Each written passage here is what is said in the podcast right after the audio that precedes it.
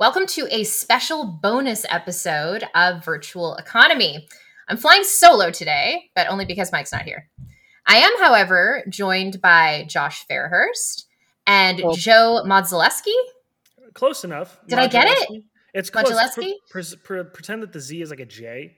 Modzeleski. Did I get it there? It yep, that's oh, it. Ah, yes. I love it when I get names right. These lovely gentlemen are joining us from Limited Run, and I, we are also joined by the fantastic Jonas Rosland, who is the executive director of video game vet preservation nonprofit Hit Save. Yes, the one I talk about literally all the time. If you're brand new to Virtual Economy, welcome in. My name is Amanda Farrow. I am the co host and producer around here. And to my guests, welcome in. So glad to have you. Thank you. Yeah, Happy to be here.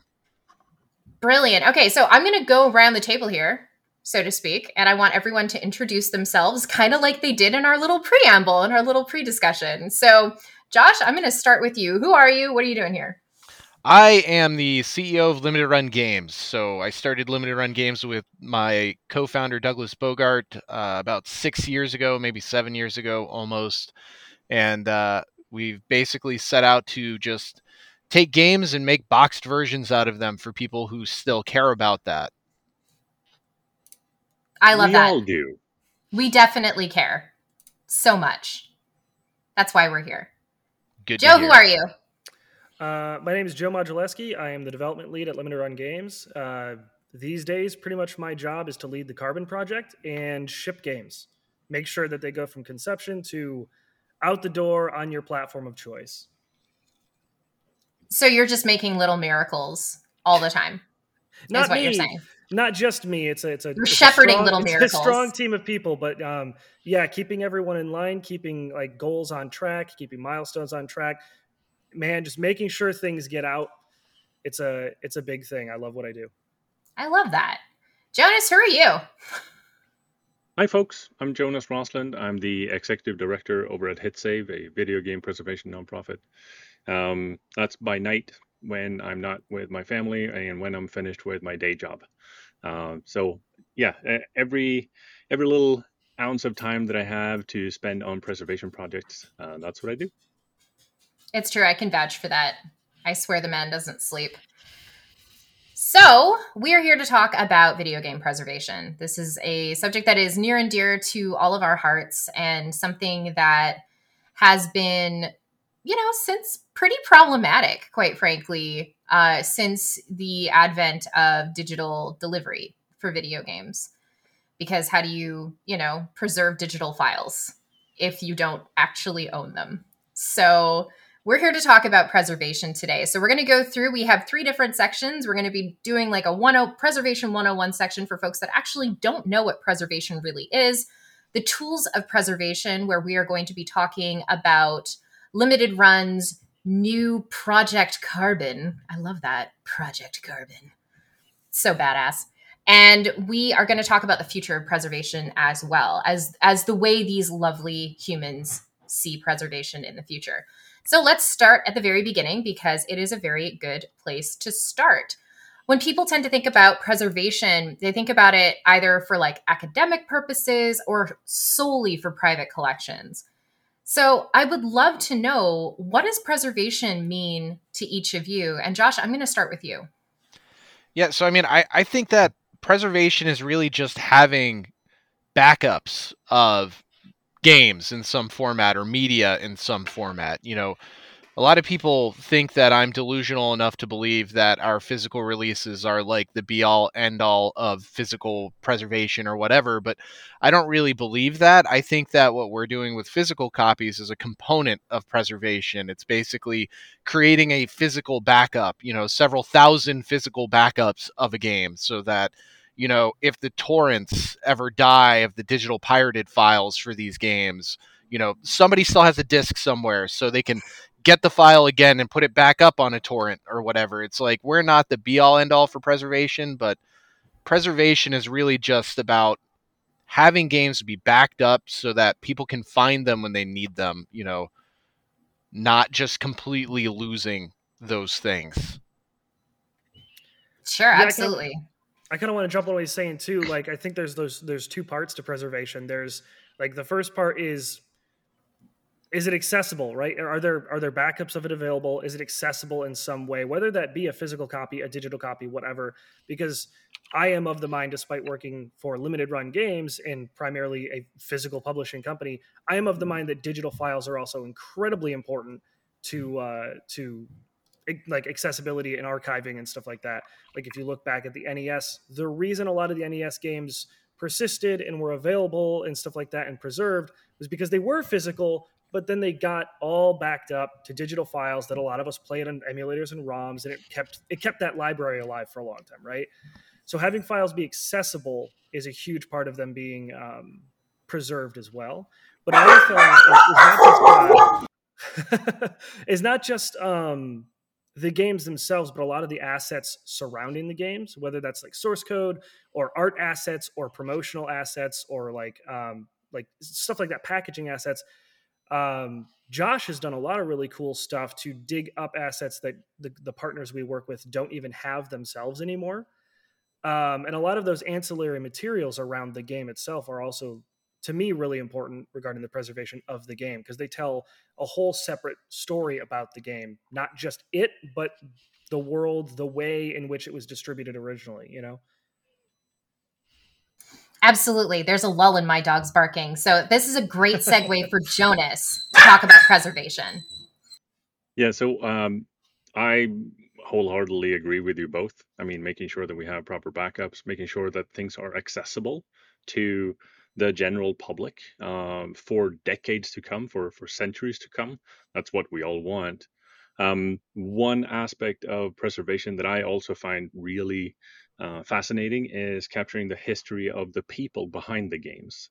So interviewing the people, making sure that we get the, the stories of them, who they are, how this game got made, why it was made, uh, why it made an impact.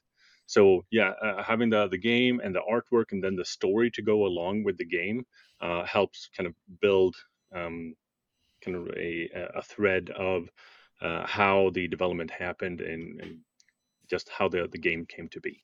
So yeah, wholeheartedly agree. Uh, that plus the the story of the people behind it. I, that's part of the reason why I wanted to work with Hit Save is because I'm like, oh, we care about the the development stories too. Oh, I'm down. So that, that's how I ended up with Hit Save. It's true. It's true story, and the rest is history. So now that we've defined what preservation is from all of our different perspectives, let's talk about you know the different organizations roles in preservation. So from limited runs perspective what is your role in preservation? So i'll i'll punt this over to to josh and joe. So i think that you know at least what we started off as as far as our role goes is just you know providing physical backups you know it's a component of preservation. You know it doesn't solve the accessibility thing that joe brought up where it's like sure, you know, limited quantity of this game in physical form, that's not necessarily going to be accessible by everybody 24 7. But, you know, if the digital downloads fail, if all that stuff fails, at least these physical backups exist. It's like a fallback to ensure that these games exist in some sort of preserved format for years to come. Uh, so that was our initial role. But recently, one of the things we've really gotten into is the, the car carbon engine, which is a piece of technology that we developed to very quickly and easily re-release accurate emulated versions of classic games on modern hardware. So uh, that is a new role that I think we're playing in preservation, which is making some of these games more accessible again to people who don't want to pirate, who don't want to download ROMs, who feel immoral about that because you know, I know it's surprising to a lot of people, but there are people who will not download ROMs, will not play that way. So this is kind of, you know, we're trying to bring back a lot of catalog titles for people to play legally and own legally again. And while we're making our carbon releases available digitally, which you know is keeping them the, these things out there and accessible and purchasable. We're also doing the physical backup side still on the limited end. So we've got physical and we've got digital and we've got these old games being re-released again. And joe can comment more on what we're doing with carbon. Yeah i think um, you kind of hit it really really well. Uh, one of the things that i just want to touch on a little bit more is the accessibility aspect. So, um, you know, Josh is talking about like a lot of people don't want to pirate ROMs or or whatever. Um, you can go past the, the, the piracy aspect, and I know for a lot of really old libraries and games that aren't sold anymore, it can be a little gray as to whether or not it's even a problem. Um, but you can circumvent that by you know dumping your own cartridges and playing playing them on emulators, and that's totally totally legal, right? But the thing is, even though that's technically there and that's technically accessible, it still is only accessible to some people because that is a barrier of entry. For some people, the barrier of entry starts and stops at the digital storefront on their platform of choice. And if the game's not available there, it may as well not be accessible in any capacity. Right. Um, so I do still think that with Carbon, when we're bringing back, uh, you know, legacy games, um, I still do think we're playing a part in making those games accessible because we're reaching out to an audience that, again, that's where their line of accessibility starts and ends. I was waiting for my dogs to stop barking again. They're finally out of this space. So that that all makes really good sense to me and I'm really glad that we're that we are diving into that accessibility angle as much as we are. That I think that's an exceptionally important piece of preservation that sometimes kind of gets left behind. Um, Jonas, what is Hit Save's role in preservation?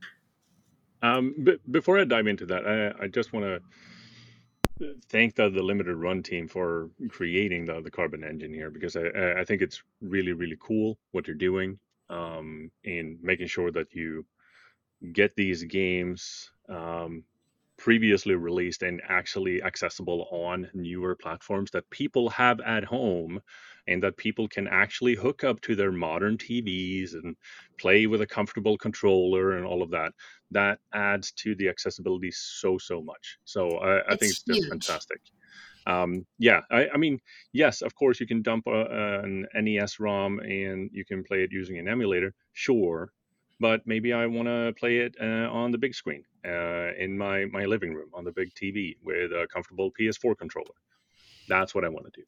So yeah, there's, yeah, there's nothing more accessible than like meeting meeting customers and meeting players where they already are at the platforms they're already using in the, the places they want to play. Right, like mm-hmm. that is, you know, at the end of the day, like that's a huge part of accessibility.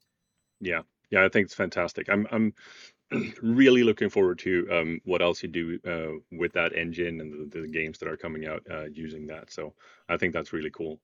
Um, diving into what we do at HitSave, we do um, a myriad of things. So we're we're a preservation nonprofit. So we of course uh, interview indie developers. Uh, that's one of our main projects, interviewing indie developers and gathering their stories and then preserving their artifacts. So preserving their games, preserving their uh, their art assets, uh, preserving their game design documents or planning documents, what have you. Uh, so not just stuff that was viewed by the public, but also what happened behind the scenes. So we, we get the full story or more of the full story. You can never get the the entire full story, but as much as possible. So we're, we're trying to gather all that. And we have worked with some fantastic indie developers in the past uh, year and a half that we have been in existence to get that content from them uh, so we can preserve that for, for generations to come. And it's really, really fun to see. Uh, some have all, uh, already uh, said that we can actually publish them online as well, which we have done for the Wintermoor uh, game, for instance.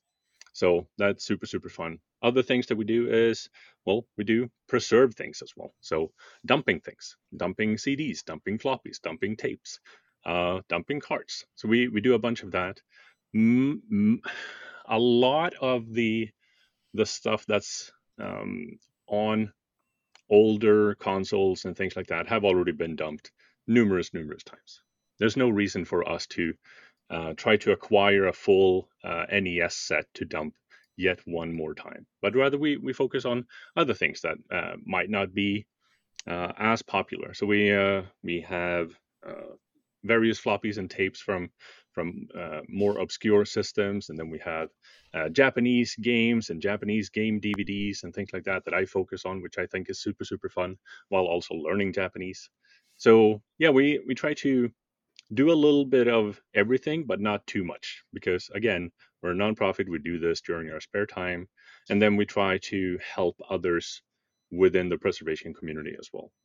Um, one of the things that we do, and you touched on this, Joe, um, things are available to dump your own uh, dump your own games, but they're not always that accessible to people. So we try to help people into the preservation community. So we have uh, dumping.guide uh, for a dumping guide for many systems.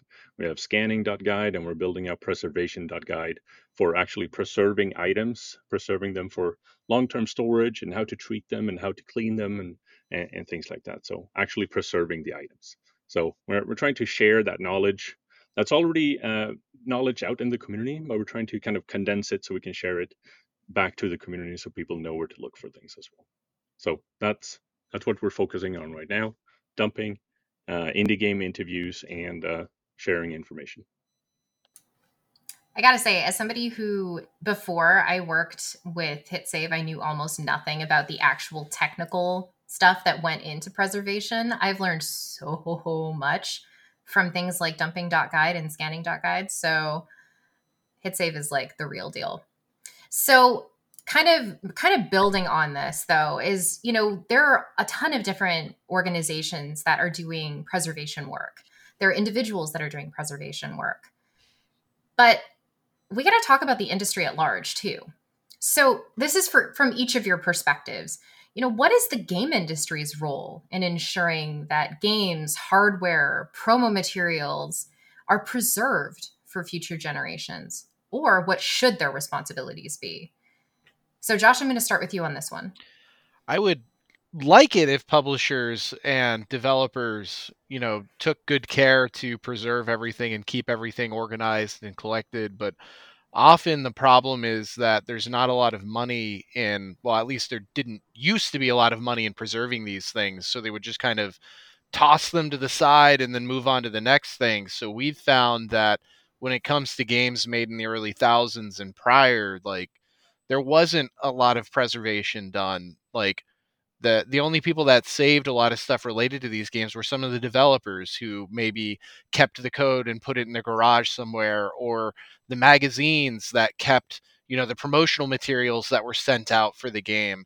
But at the end of the day, what we've found is that a lot of the publishers don't have anything anymore. You know, they moved offices and they threw everything away or, you know, whatever else. So Unfortunately, preservation was kind of an afterthought for a really long time until we got to the Xbox 360 generation when publishers started realizing that there was money in re releasing older games.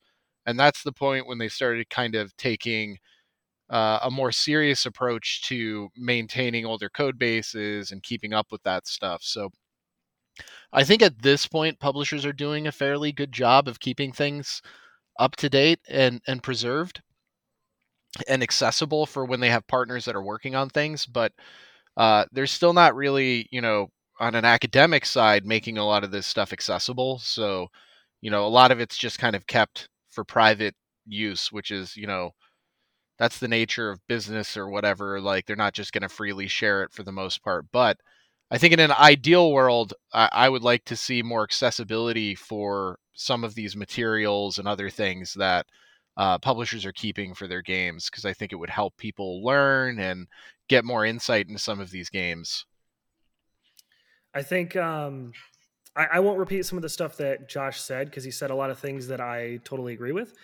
Um, I think a really big thing, if you just want to talk about uh, console manufacturers, a huge thing that they could be doing better uh, in terms of preservation is just full on straight backwards compatibility we're at a point now where um, the two major like home consoles, so like the the Xbox and the PlayStations, um, they're basically PCs.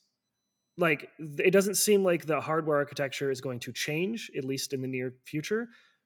There needs to be better like effort spent on backwards compatibility moving forward. And emulation is in such a good place these days that like I don't want to put myself out of a job, but like you know, uh, Microsoft has done an incredible job with its Xbox and Xbox 360 emulation on Xbox Series and Xbox One set of consoles.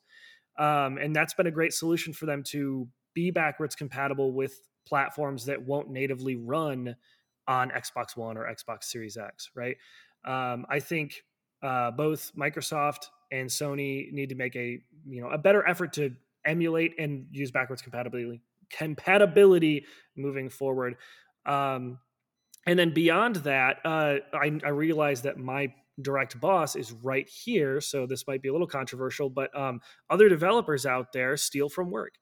Like that's all you can do, right? Like a lot of the time that the only like the only things people have as far as assets for preserving old games, code bases and stuff like that, tends to always surface from employees who just kept the stuff. They had kept the floppies or they kept a disk drive or, they're sorry, not disk drive, a hard disk drive, and they, they kept this shit. Sorry, I don't know if I was supposed to swear. They kept this stuff. It's okay, you can um, swear. so like don't go out there getting yourself in trouble. You know what I mean? Don't, you know, whatever, but like t- make backups of your work. Someday that's going to be really, really important. Long past the point where it's going to be problematic for you to have had that stuff someday somebody is going to be really happy you you had that. I bet you Square Enix wouldn't be upset when they were trying to redo Kingdom Hearts and realized they didn't have the source code. If they were able to track down a former programmer on that game who kept the entire archive at home, I don't think they'd have been mad. I think they'd have been happy because they they have it, right? But they that don't. part. That yeah, part, like it's so, so, important. So, like you know, I don't know an, a better, uh, less problematic way of saying maybe steal from work. I don't know. Just make backups. Making backups, make and then backups. you conveniently maybe forget about those backups for, for a number of years. For a couple decades. Yeah, yeah, that's perfectly fine. That's okay. So, Jonas, for you, what do you want the game? What do you see the game industry's role in preservation as, and what do you wish it could be? I I've seen some great examples of uh, how uh, especially indie indie developers because that's our main focus here. Um, I see how they are treating their community with respect uh, by sharing information and sharing content as well. We saw this in a very very cool way uh, last month when Yacht Club Games shared their entire uh, Shovel Knight artwork um, under a Creative Commons license. So people can make fan games. They're literally saying, hey, here's all of our artwork for our game. Please make fan games uh, or fan art or whatever you want to create using That's this. huge. Um, under the, the appropriate license. I, I, think it's so damn cool to see this. Um, and I hope others can see that hey, this is a very, very successful company, uh, a very successful game, very popular game, and they're just giving this away um, to the community. Um, so I, I, just love seeing things like that. Um, and then, as I said, when we speak with indie developers as well, and they're sharing content, so th- eh, that way you don't have to steal from work if you're already giving it to someone that will take care of it. That's, so, yep. uh, so I think that's something that I would love to see from other publishers as well, uh, developers and publishers, where they say, "Hey, we got this game that got released last year. We have a ton of content for it that we no longer want to keep in our warehouse. Might be physical artifacts or uh, banners or what have you. Uh, and we got a bunch of digital content here, previous artwork, source code, and stuff like that. How about we just give that to you folks and you keep it safe for uh, a, a, decade or so, and then we'll just open it up to the community. Yeah, uh, I'll, that, I'll, I'll bounce on that. I hate to interrupt you, but I'll bounce on that and say, like, it. yeah. Additionally, you don't always have to steal from work if you can convince your work to participate in something like you suggested or if you notice while you're working you know that, that they're they're not really making a strong effort for preservation of their own content if you initiate it internally. Also i guess i'll reason my comment a little bit. Only steal from work if your work is doing everything it can to not preserve its content. Not like yes. limited run games. I, I am able to keep very comprehensive backups here so i don't have to steal from my work but you know maybe you have to steal from yours I won't. Keeping backups matters. Yes. Every single time it matters. So mm. that was great. I love that. And from my perspective, I, I agree with absolutely everything that you all have been saying. I think that uh, Microsoft is doing a better job with backwards compatibility than most of the other platforms because they're starting to pay more attention to preservation beyond capitalism and beyond having that code base for remasters, re-releases, and remakes, which Mike and I have talked about a ton on this show. Um, and the the reason the you know the the business reasons why they have been so successful is because we do lack preservation in this industry. So let's talk about some tools here. This is where the two of you at Limited Run get to wax poetic about the carbon engine, what it does, and why it's important to preservation. So I'll just mention that, you know, our core goal with the carbon engine is creating something that reduces the barriers for publishers to re-release their old content. And the barriers to re-releasing their old content are primarily it costs money to re-release re-release them. They have to pay a developer to do this. They have to pay these big expensive development budgets, you know, several hundred thousand dollars sometimes just to re-release a collection of old games. And we're tearing that down by removing the need to pay anything. So we're basically doing it and we're providing that to our partners in exchange for us being able to do a physical release of it. So we'll recoup what we put into it on our physical release. So through our business model, we're breaking down the wall that was preventing publishers from previously release, re-releasing stuff. The other problem that a lot of publishers have is that licenses expired for things. You know, people could have put out a game. You know, uh, a, a famous thing that I've kind of made a, a point of looking into is uh, Frank Cifaldi said in a GDC talk once that Home Improvement on SNES will never be re-released for whatever reason because it's licensed and you know nobody's ever going to bother doing that. But just because I like to do really stupid things, I've made it my goal to re-release Home Improvement on SNES just to show like limited run is have. trying of to course. yeah we're trying to improve accessibility to these old games and bring them back like you know we're providing personnel that will talk to the licensors like disney or so that we can you know regain the license for home improvement or the likeness for the actors so that we can re-release that game again. Uh, even though there's probably like five people that want that game again it's the principle of bringing these games back into circulation again in some way and that's what we're trying to do because if you look at the film industry uh, they've just plopped their old movies up onto netflix. There's really no barrier there. They're just like boom and here it is. And i would say that the vast majority of like modern film content is available to stream somewhere. There are always exceptions like cliff bleszinski was just tweeting he couldn't watch shiloh so you know there's a weird exception like that movie's not up nobody knows why but uh most movies they're they're up somewhere because the barrier's fairly low for getting these movies back out. We're trying to build some kind of technology that uh, will reduce the barriers to get older games back and accessible again on modern platforms in the same way that some of these platforms have done for movies. Yeah, I think that's super important. I think um, again, accessibility is a huge part of it. Um, I think in terms of preservation and accessibility going forward if we're talking about the the 10 year like plan the 20 year plan the 30 year plan um, emulation becomes more and more important the longer uh, the gap of time becomes between you know today and whatever the original hardware was right? Um, we are eventually going to get to a point we've seen it even in our lifetimes we're going to get to a point where technology does not look uh, and is not built the way that it is today. There's going to come a time when the computer as we see it just just is not a thing. Um, the, the devices that people interact with are going to be very different one day. And at that point you know uh, really high quality accurate emulation of old hardware is the only way you're going to truly preserve um, you know the integrity of what these games were what they were like to play and everybody's experience of an nes game 50 years from now isn't going to be what it was like to play an nes game on a crt on hardware. Their perception of what nes was is going to rely on how good the emulation is for nes on whatever device they're using in their homes at that point 50 years in the future. So um, one of the things that is really important about keeping emulation alive because all the games tied to these platforms are owned by someone. They're licensed by someone right? You have to you have to keep commercial interest in emulation alive as well.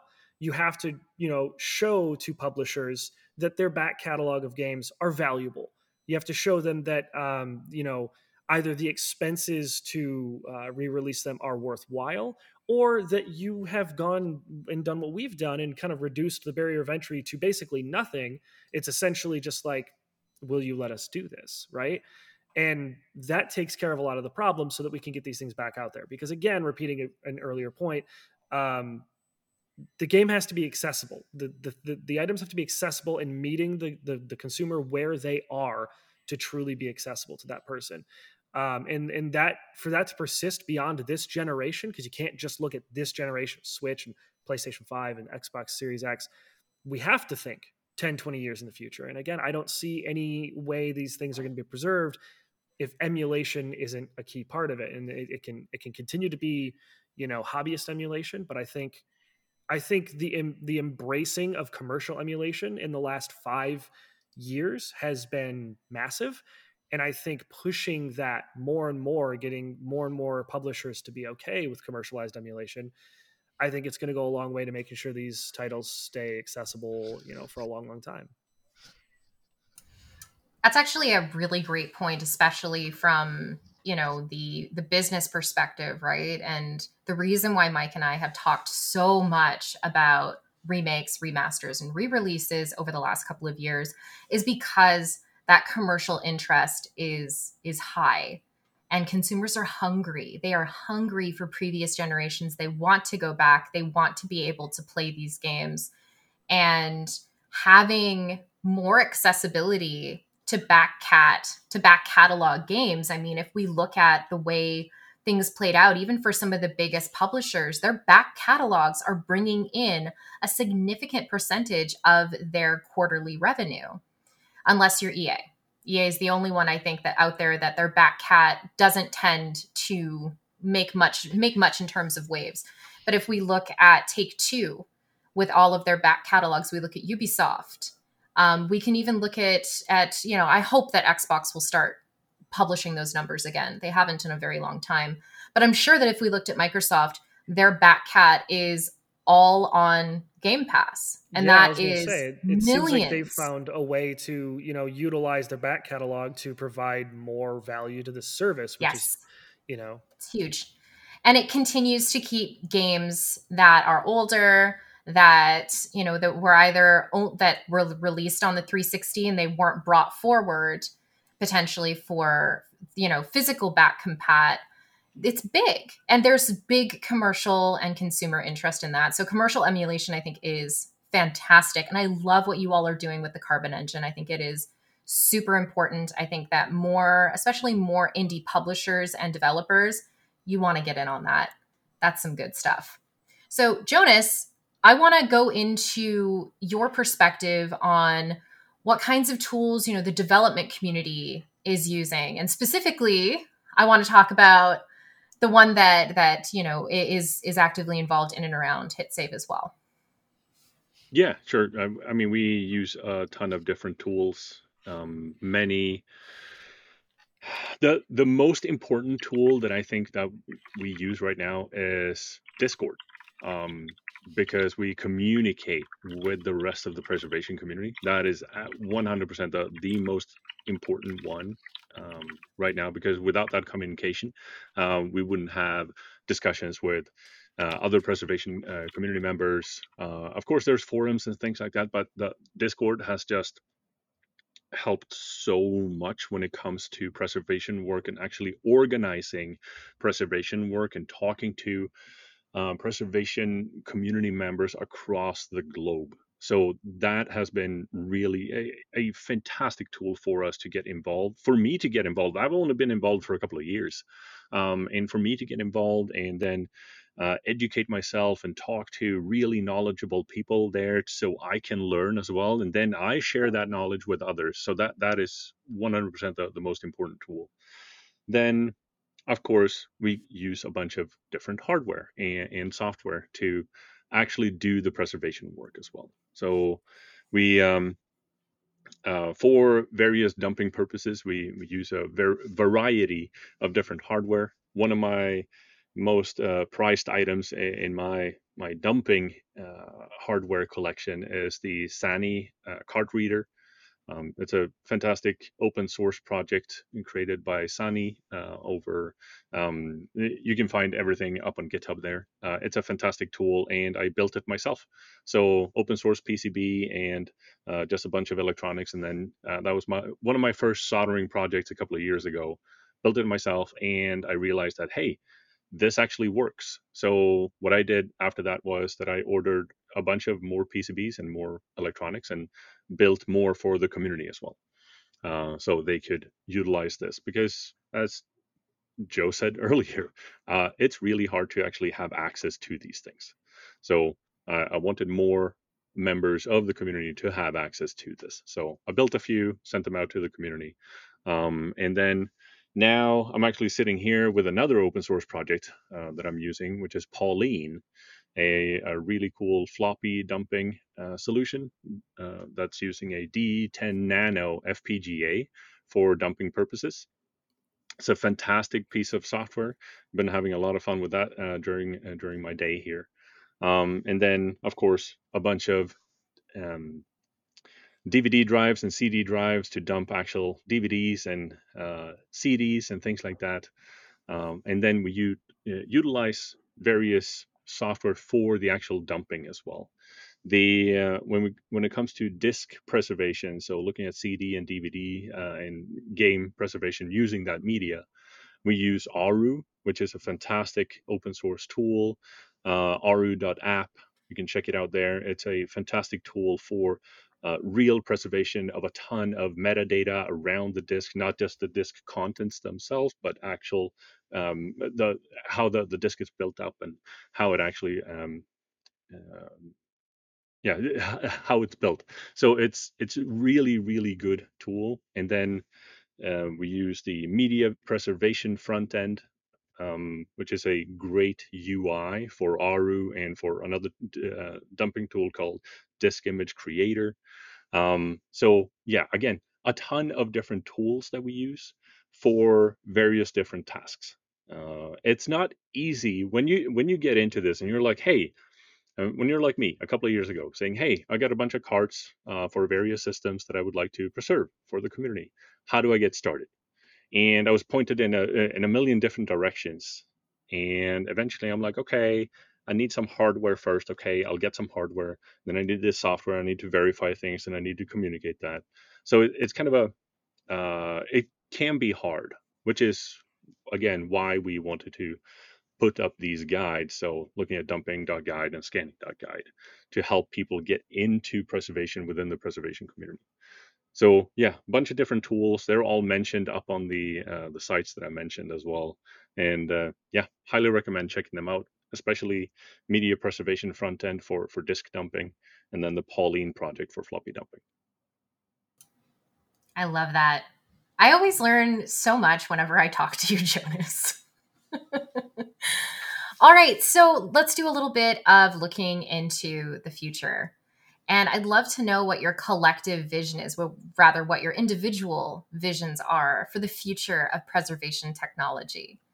So, Josh, for you, here, I'll unmute you. I think I can unmute you. Can I? No, you can unmute yourself. Uh, hold on, friend. I don't think I can unmute you from here. I think you got to unmute yourself. Not on your headset. Right in Zencastr. Just click that little button right next to your name. it's all good. I'm watching it. I'm watching the confusion in real time. Sorry, man. I had to mute you because all I could hear was tippity tapping on your on your keyboard. I there see it now. Sorry, I thought I had muted myself through my headset. No, no, it's all good. It's all good. So, what is your vision of the future of preservation technology?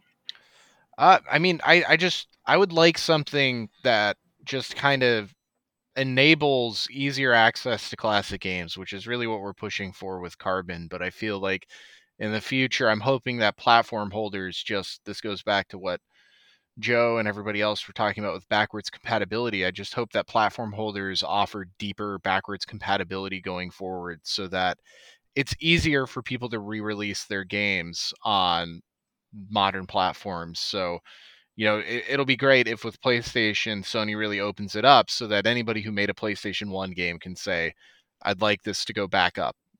And, and it's it's hassle free and easy you know because eh, eh, if there's any barrier to it if there's a certification process or qa thing it has to go through like that's a point where it's going to be too much work and publishers are going to be like ah screw it we don't really care but if they can literally just say here's the disk image file for my PlayStation 1 game. I want to re-release it and monetize it again. And the platform holder supports that. I think we'll start seeing more of these older games coming back out and becoming more accessible again. And that's kind of what I, I hope to see in the future.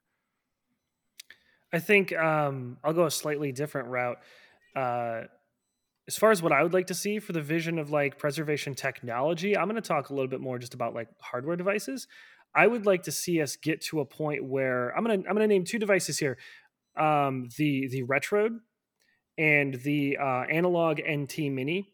I would like to kind of point at those two things and say like my idea for the the ideal future of preservation technology is that all devices that we use to play or interact with legacy you know software um, make the the experience of dumping that software as easy as the Retrode and a jailbroken Analogue NT Mini makes it. Um, because there's a lot of ways to dump old media, but as far as the things I've used, the Retrode is the easiest. You put a cart in there, you make sure the voltage switch is on the correct voltage, and you plug it in, and it just shows up on your, you know, on Windows like a like a thumb drive with the, you know, the, the dumped ROM it's super easy. It backs up the ROM, it backs up whatever save files were on that cart. It's super easy, and you can do the exact same thing on the Analogue NT Mini. Um, in fact, I think uh, with the Analogue NT Mini, I think it even auto detects what mapper um, uh, you know matches the NES cart that you're trying to dump. So you don't even have to have that extra bit of knowledge about mappers. It's just going to dump the thing correctly for you. I'd like to see more things do that man, would it be really cool with how much closer consoles are becoming to computers. Man, it'd be really cool if console manufacturers eventually got to a point where they're like, you know what? Do you want to make a backup of like your console with the exact firmware that's on it and all the games you have on it? And you do you want to back it up to a hard drive so that like one day you can reboot this console to exactly where you had it? Like wouldn't that be cool? We'll probably never get there but like wouldn't that be all right? Like i don't know. That would be um, excellent. That would be great. this, we've yeah. we, we've we've haven't touched on this at all but like do you guys remember um do you guys remember like the blades dash on the xbox 360 like nobody ever talks about that yes. in terms of preservation. Wouldn't it be cool if you could boot your console back to any firmware to check out what the experience of using that console was at whatever point in time? Like, like having a way to back that stuff up right on the console to to an external drive and reboot it back to that that'd be pretty neat you know? That's actually really cool. And now i'm just now i, I love the way that you dream about technology. I really do. Like that's really I cool. I hadn't thought about easy. yeah it's never, it's never easy and all i no. want is it to be easy. That's why you help ship little miracles all the time. So jonas for you what is your vision for the future of preservation technology? Yeah, same thing. Um, I want it to be easy, and, and just uh, jumping back to the the blades uh, comment there. That's a really big thing in the Xbox 360 hacks uh, subreddit as well. Uh, people are uh, just super super excited whenever they see someone buying an old uh, older Xbox 360 that still has the blades and everything. They're like, "Oh, that's so cool!" So yeah, I, I, think it would be really nice to have the possibility of just going back in time to different UIs as well. And it's like, hey, here's what it looked like in in 2006. Here's what it looks like in 2007, and so on. Um, so you can kind of see the progression as well, and not just yeah, you need to update to the latest firmware because otherwise we won't even start the game for you. Um, so yeah, just having that possibility. It doesn't have it doesn't necessarily need to be. It had uh, like a backtracking or or backporting of for, firmware. Uh, but just the views and the UI and the feel of it, just having that at least uh, would be super nice. So yeah, I, I think that would be good. But yeah, just usability. Um, I wanted to give a shout out to another really cool dumper tool uh, that we just acquired for HitSave as well, which is the Retro Blaster uh, from retrostage.net. Um, that's a really cool one as well, and is actually able to dump Nintendo 64 prototypes, um, which has been a very, very hard thing to do with legacy hardware or hardware that is no longer sold um, for for quite some time. So super super cool to have that, and they have the uh, the possibility of dumping a bunch of different uh, systems there, um, including the NES, SNES, Genesis, and Game uh, Game Boy and Nintendo 64. So that's a really good tool. But yeah, in general, I would love for more ease of use, like the the Super NT and the Analogue NT Mini. Um, they're really really good consoles and really good tools for preservation as well. Uh, just like you mentioned, I, I think it's really neat to just be able to dump my Super Famicom cards here using my Super NT, then apply a translation patch, and all of a sudden I can play that game in English. Um, it's just again for accessibility's sake. It's just uh, something that I, I'm I really really like. Um, the the other thing that I would love to see, this is not so much technology, um, but licenses. So you mentioned this, Josh. Uh, licenses for music and likeness and things like that. I wish for that to just go away. Um, so we can move forward and actually do fun things like re-releasing games that has has amazing music for a specific uh, time period, like the fantastic Xbox games in the beginning of 2000s that had a lot of new rock and, and alternative rock that can't be re-released right now because of silly licensing issues. Uh, it's not a technology issue; it's just a licensing issue. So I would love to see that um, go away. I don't think it will, but uh, that that is my one wish. Wouldn't it be nice if all of those licenses were perpetual? Yes. Wouldn't it so nice much. if anybody like had the foresight or like just whatever to do that or like be able to negotiate that? Yeah. Or or um um what's the uh the racing game that only has licenses for the likeness of the cars for like a year or two, and then they have to remove them from the. It was the... one of the Forza games, wasn't it? It Yes. was. Just Yes. recently. Um, that was three. It was Forza Horizon 3 that that happened with. yeah. Just why? So, So, they no yeah, longer that- sell it. They had to take it off of the they had to take it off of the store. And it wasn't just because of the car likenesses either, it was because of licensing around music. So that's why Alan Wake was temporarily taken down off of Steam because they Oh. needed to renew Didn't- those licenses. It was all about they- music licensing. Didn't Alan Wake also have like a Duracell license in it too? They did, yeah. They, They had had, like, product actual- licensing. Yeah, they had actual Verizon. branded batteries. Yeah, Yeah, Ver- Verizon was in it. yeah. big that thing was an- actually. Yep, I remember that. I remember that being like a big like corporate partnership there with Remedy. Um, but it's true, and I mean, we've talked about it a lot on this show. How the law takes a really, really long time to catch up to technology. It's you know, I could spend it. We in fact did spend uh, an entire episode at GDC talking about this talking about some of the legal ramifications. Um, so, yes, it is infuriating and not likely to go away because capitalism, especially late stage capitalism, is a hell of a drug. So, I have I have one more question for you all. One more question to wrap up this most excellent conversation about preservation. And it's talking about the future of preservation for the industry. So, how can publishers and developers help to make preservation a priority during both development and launch. So, Josh, why don't we start with you? How can they make preservation better during development priority. and launch? A priority. Yes. Yep. Uh, so I really just think that they need to focus on keeping materials in kind of a centralized source, you know, from the start, you know, defining where materials go, having somebody dedicated at the company like a historian or an archivist or somebody Mm-hmm. that's at the company. You know, I, I don't really think a lot of companies have somebody like that. It usually just kind of falls on some, you know, random other I know that Blizzard does. Blizzard Yeah. has an archivist and someone that was like trained as a librarian to help sort through those kinds of assets.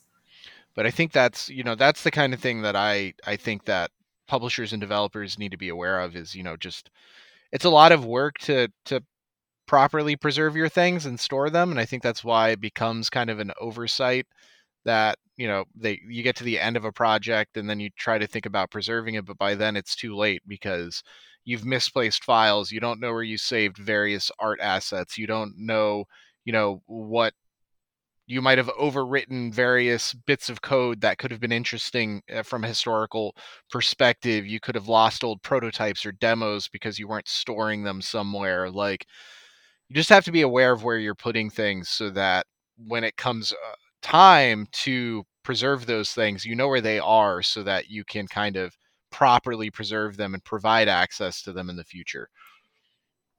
I'm going to say something uh, that's uh, just kind of piggybacking off of josh here and it's super cynical and i feel super dirty saying it but i'm going to say it. Um, you need people high up in these bigger companies like the publishers and stuff like that. You need somebody there that recognizes maybe the potential of monetizing these assets not now but 5 10 15 20 years from now something that understands the monetization aspect of the mm-hmm. back catalog of all of their stuff right? Because if somebody at You're the leaving top money on the table if, if you tell the them top, that they're leaving exactly. money on the table, they will pay more attention. Yeah, not only will they pay more attention, but they'll make it a priority. They'll make sure that the you know the development directors for each of these projects are making sure that things are being archived and backed up along the way.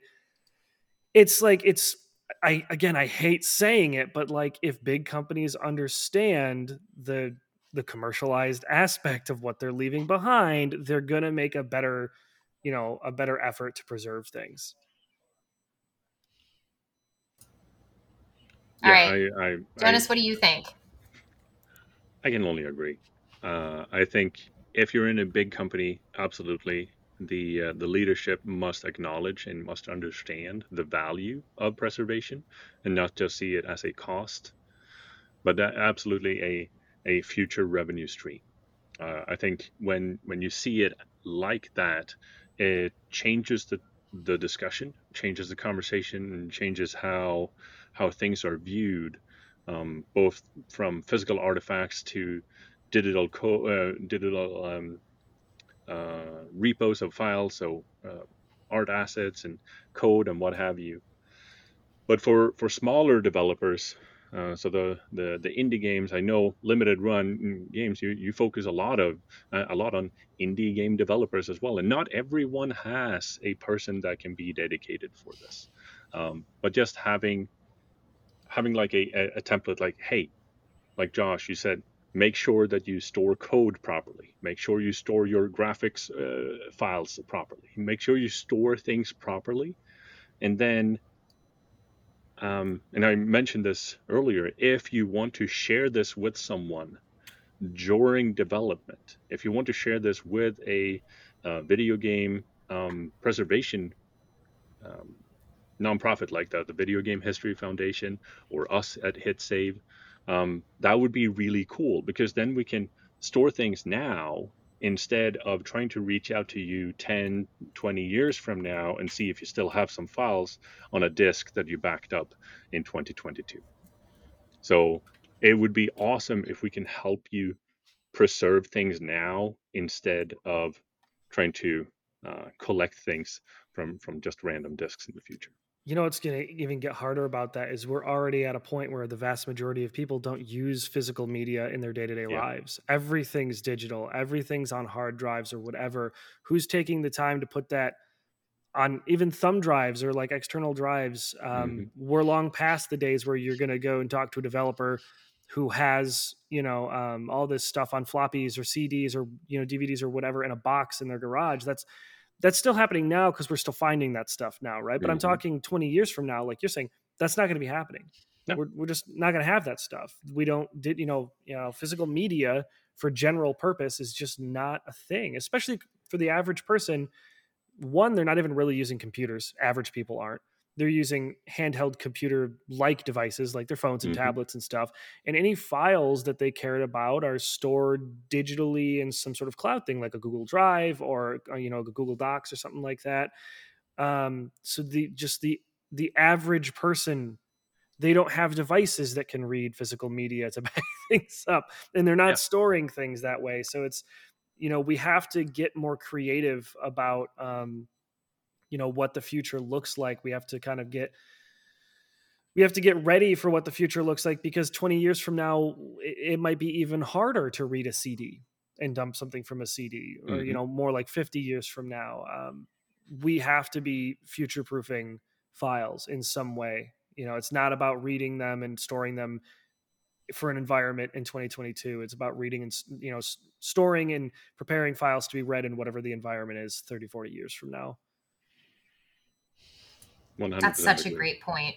That's such a great point because this is this is why we keep coming back and having these conversations over the years is because it gets more and more difficult the further and further we get away from media that was used in the 70s, the 80s, the 90s, and even through the early aughts, the early to mid aughts. You know, it's technology changes fast. And if we don't make preservation a priority, then we're going to have to have these conversations again and again and again and again and again. And honestly, it does it does need to change from the very top. This is a cultural problem, and this is a problem around licensing and copyright and intellectual property and trademarks and all all of those things that go into you know protecting intellectual property and at the same time intellectual property rights is something that really does hold back preservation generation after generation all right The well folks stuff. yeah On fun stuff note. the fun stuff. on that very positive note of talking about all the things that are broken about preservation, there are so many things about preservation that we can be exceptionally excited about. So I'm really glad that we had this conversation. Josh, where can people find you online? You can find me on Twitter at Limited Run Josh. Joe, do you exist outside of your green screen? no, I am I am just a digital presence in the ether here. No, Amazing. you I'm so can- proud of you. Can, you can find me on uh, Twitter also. I am also on the Nightmare Bird app. Um, my handle is uh, at Super NES Joe. That's a great handle. I love that. Thank you. I- Jonas. I, made it myself. It was good. It's good. I like that a lot. Jonas, where can people find you? Uh, you can find me on Twitter at Jonas Rosland, and on Discord you'll find me at Jonas Rosland and some numbers as well. Uh, and you can find HitSave at uh, at hitsave.org on Twitter and hitsave.org uh, on the the interwebs. And we're also on Twitch. Yes, Forget yes, about we that. We are on Twitch these days. All right, and you can find me on Twitter at, at Amanda Farough and at Virtual Econcast. We will be back for our news show more than likely later this week. But if we don't see you, remember to wash your hands, stay hydrated, and be good to one another. We'll see you soon.